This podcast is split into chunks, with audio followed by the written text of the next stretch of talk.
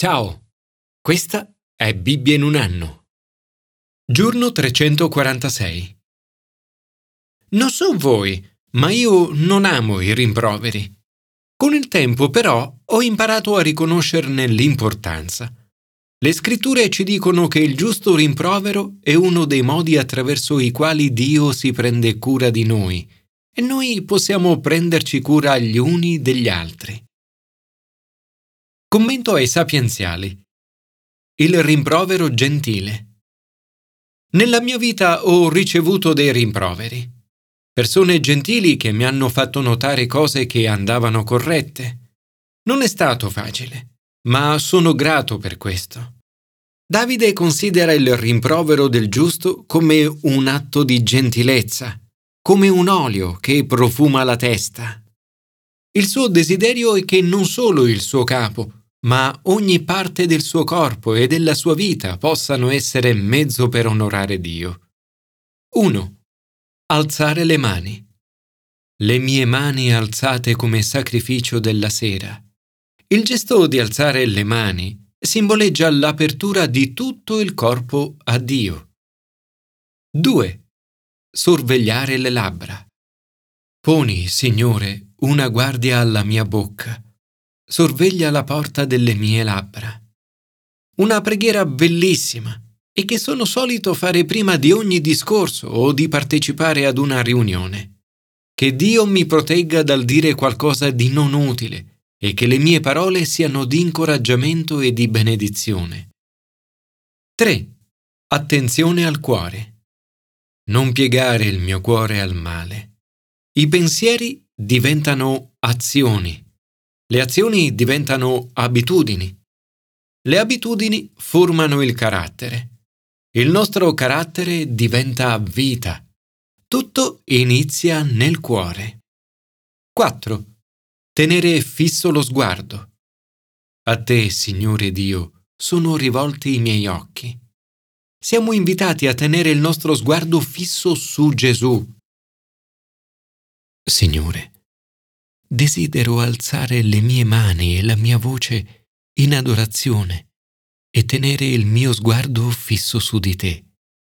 Ti prego di porre una guardia sulla mia bocca e di preservare il mio cuore dal male. Commento al Nuovo Testamento. Il rimprovero amorevole. Gesù ci ama. Quando ci permette di passare attraverso il fuoco del rimprovero, della prova o della disciplina, lo fa per amore. Alla chiesa di Filadelfia dice: «Io ti ho amato, ti custodirò nell'ora della tentazione». E alla chiesa di Laodicea: «Quelli che amo li rimprovero e li educo». A tutto questo come dovremmo rispondere? uno. Sfruttare ogni opportunità. Gesù è santo e veritiero e ha la chiave. Quando egli apre, nessuno chiude. E quando chiude, nessuno apre. Quando di una cosa non siamo sicuri, ad esempio di un lavoro o di una relazione, chiediamo a Dio di chiudere la porta se non è giusta o di aprirla se lo è. Nella mia vita ho visto Dio chiudere la porta in almeno due occasioni. Erano cose che desideravo fare e che allora credevo fossero sua volontà. Ho pregato e lottato, ma senza successo. Sono rimaste chiuse. Mi sono sentito così amareggiato e deluso. Ma poi, a distanza di anni, ho capito. E oggi sono grato che quelle porte siano rimaste chiuse.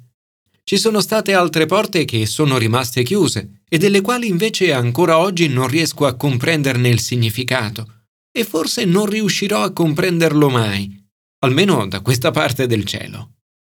Lo Spirito dice: «Vedi, ho aperto davanti a te una porta che nessuno può chiudere». A volte Dio ci mette davanti una porta che conduce ad una via di opportunità, una porta che nessuno potrà chiudere.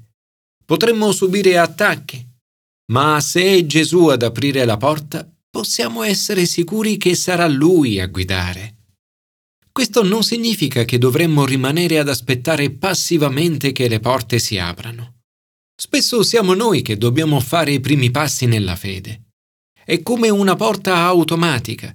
Se vuoi che la porta si apra, devi fare un passo avanti. La Chiesa di Filadelfia ha poche forze, eppure mantiene la parola di Gesù e non rinnega il suo nome. Sopporta con pazienza e Gesù promette di custodirli nell'ora della tentazione. Umanamente parlando, questa Chiesa non sembra brillare in modo particolare, eppure per essa Gesù non ha parole di critica. La prospettiva di Gesù può essere diversa dalla nostra e la fedeltà a Lui conta molto più dei segni esteriori di grandezza o forza. Il suo messaggio è semplice. Tieni saldo quello che hai. Promette che coloro che vincono verranno posti come colonne nel Tempio di Dio. Il suo nome sarà inciso su di loro. Il nostro futuro sarà assolutamente sicuro. due. Aprire il cuore a Gesù. Alla Chiesa di Laodicea, Gesù riserva le parole più dure. La Chiesa di Laodicea è simile a molte altre chiese dell'Occidente. Ha successo e si trova in un luogo famoso per le sue banche e le sue industrie. Spiritualmente, però, le persone sono infelici, miserabili, poveri, ciechi e nudi. Parole queste che trovo profondamente attuali anche per noi. Eppure anche per loro c'è speranza. Il Signore non smette di amarci. Ci esorta a cercare il vero tesoro purificato dal fuoco per diventare spiritualmente ricchi. L'unico modo per coprire la nostra vergognosa nudità è con le sue vesti di giustizia.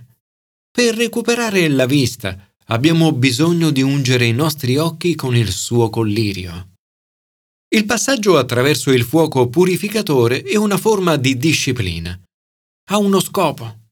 Gesù vuole che siamo zelanti e ci convertiamo. È qui, in questo contesto, che troviamo questo meraviglioso e famoso versetto. Ecco, sto alla porta e busso.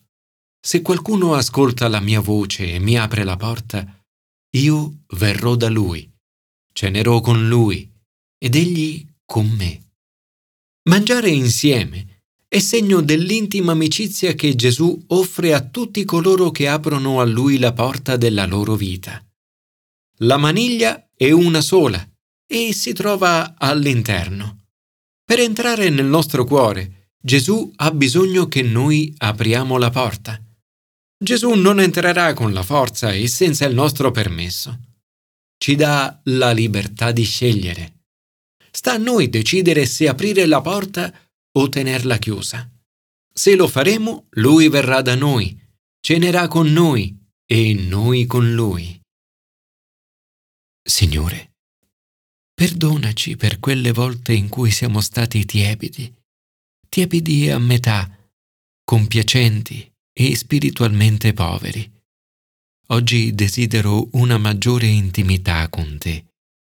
Vieni a riempirmi oggi con il tuo Spirito Santo. Commento all'Antico Testamento. Il rimprovero saggio. Mio padre era un ebreo e durante l'Olocausto molti dei suoi familiari ebrei sono morti a causa dell'odio. L'odio nei confronti del popolo ebraico non è però un fenomeno recente. Era presente già ai tempi di Ester, nel quinto secolo prima di Cristo. Ester è costretta a tenere segrete le sue origini. Aman vuole sterminare la stirpe dei giudei e saccheggiare i loro beni. Mardocheo risponde strappandosi le vesti. Indossa sacco e cenere, piange forte e amaramente ed invoca l'aiuto di Dio. Si rende conto che Ester, sua figlia adottiva, è in grado di poter fare la differenza. Ma a causa di una serie di problemi, Ester esita e non interviene. Mardocheo allora la sollecita con un rimprovero saggio, come un genitore con una figlia. Dice: Ester, non dire a te stessa che tu sola potrai salvarti nel regno fra tutti i giudei. Perché se tu ti rifiuti in questa circostanza, tu e la casa di tuo padre perirete. Chissà che tu non sia diventata regina proprio per questa circostanza. Ester si rende conto che Dio l'ha messa in quella posizione per uno scopo. Tutti abbiamo uno scopo. Molte persone vivono la vita senza un senso o uno scopo finale.